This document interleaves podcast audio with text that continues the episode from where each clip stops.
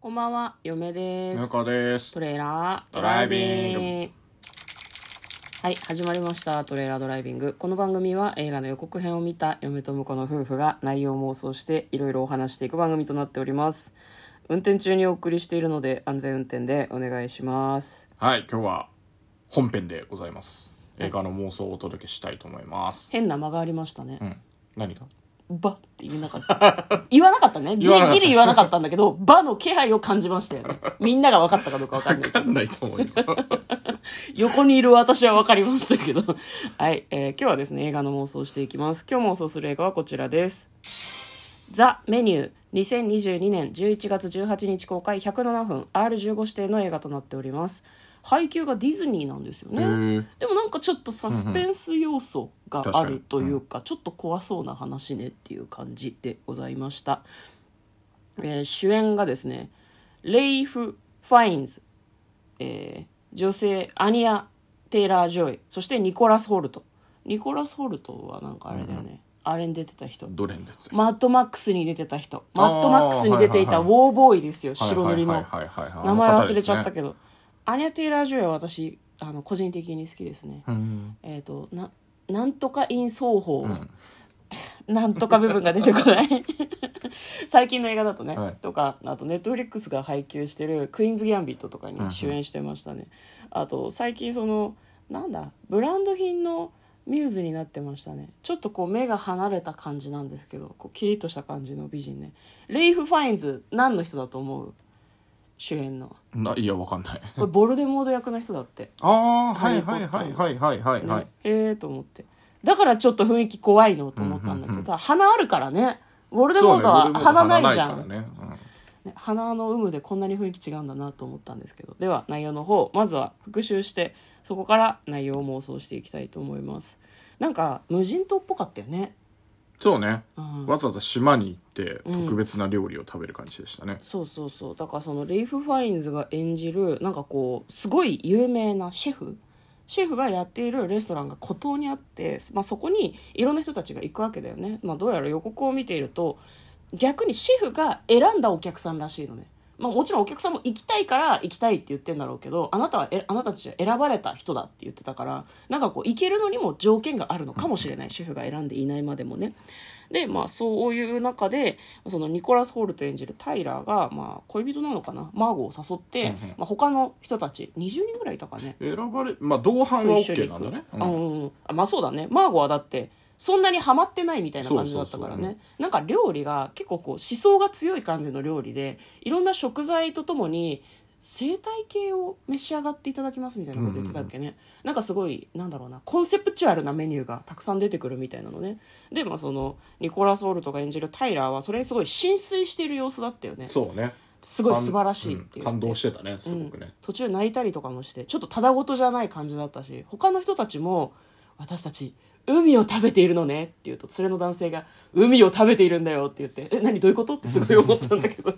まああのマーゴは「私そんなに熱狂してないわよ」みたいなことを言ったりするんだけど、なんか途中から様子がおかしくなってくる、監禁される、まあ、そのお客さんたち窓ガラスに椅子をぶつけても割れないでなんか森の中を爆走している様子もありましたねでもそのシェフが何かを言った後に「イエスシェフ!」みたいな,、うんなんかみんなでこう軍隊みたいに返事をするみたいなシーンがあって果たしてそれは助手のシェフが言ってんのかなと思ったんだけどお客さんも言ってたのかな、うーんどうだろうねねなんか「王様の言うことは絶対」みたいな感じだったよね、なんかそんな感じだね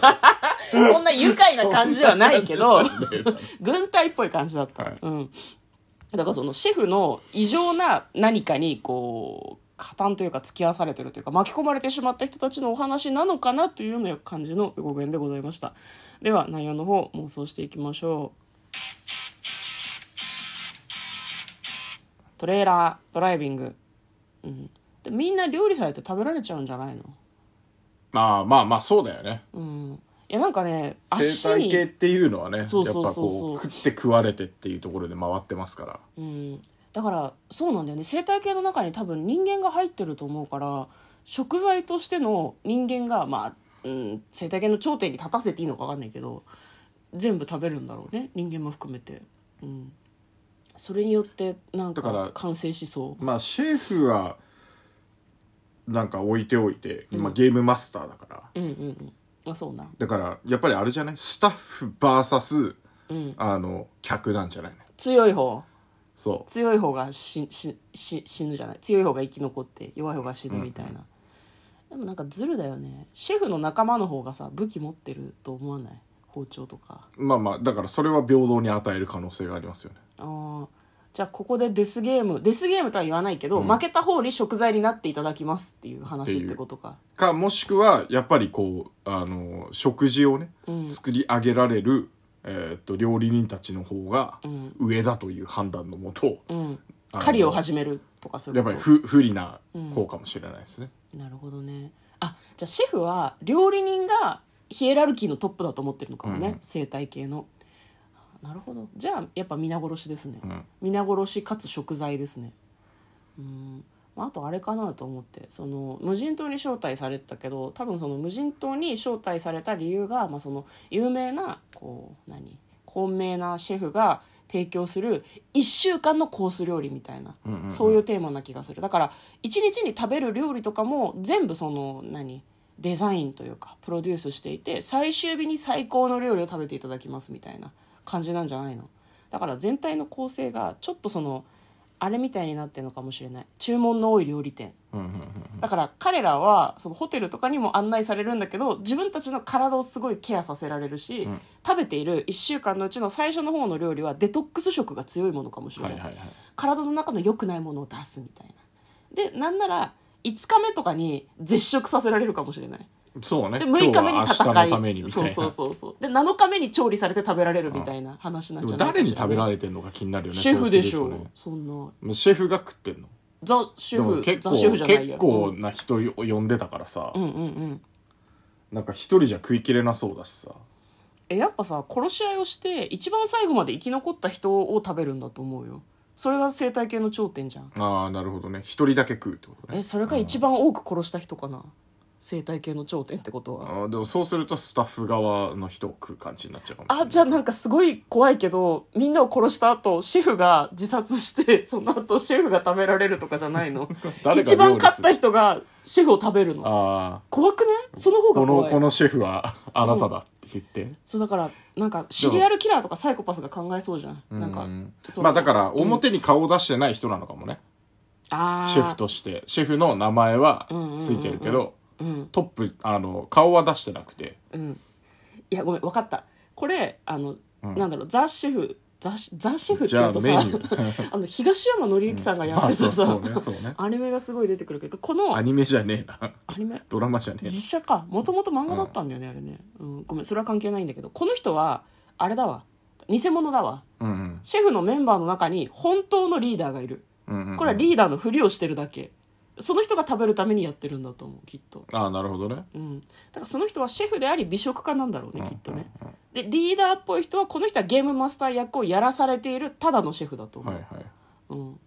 から最終的にその人がニヤッとして食べて終わりなんじゃないいやなんなら途中出てきたアジア人の女性がいたと思うのね、そのメニューとか食べ物をみんなに提供してたはいはいはいあの人がリーダーなんじゃないあの球児さんが球児さんがそのあー企画を考えてそのなんだメニューとかも全部考えてる人なんじゃないのかなあの人が食べるための企画みたいなことじゃないのかなどまあそれうう、ん、あ、んまりピンととこないいや面白いけど、うん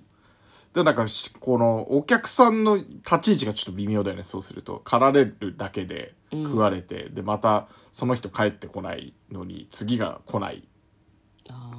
ーでのやがっぱ1回だけっていうより何回もやってそうじゃんこれ確かにねってことはやっぱりデスゲームの勝者が食べるっていう流れかも、ね、食べるか、うんまあ、もしくはだそかんらなに人あ数いらなのいけどね確かにね実はもっと上の人たちに食べさせようとしてるんじゃないあ他のお客さんがいるってことかのだからこのあの映やってる映像とかも全部見て、うんあの死んだ人を食べるのを楽しみにしてるうえやばいいやばい上層階級の人たちがいるんじゃない、なるほどね、あのカイジだねあそうねうんカイジプラスアルファみたいな感じだ、やね、っぱり自分たちは一番安全なところでデスケーブに巻うき、んあの込まれることなくうんうんうんうんで強そうなやつを使ってうん狩らせるっていう、そうね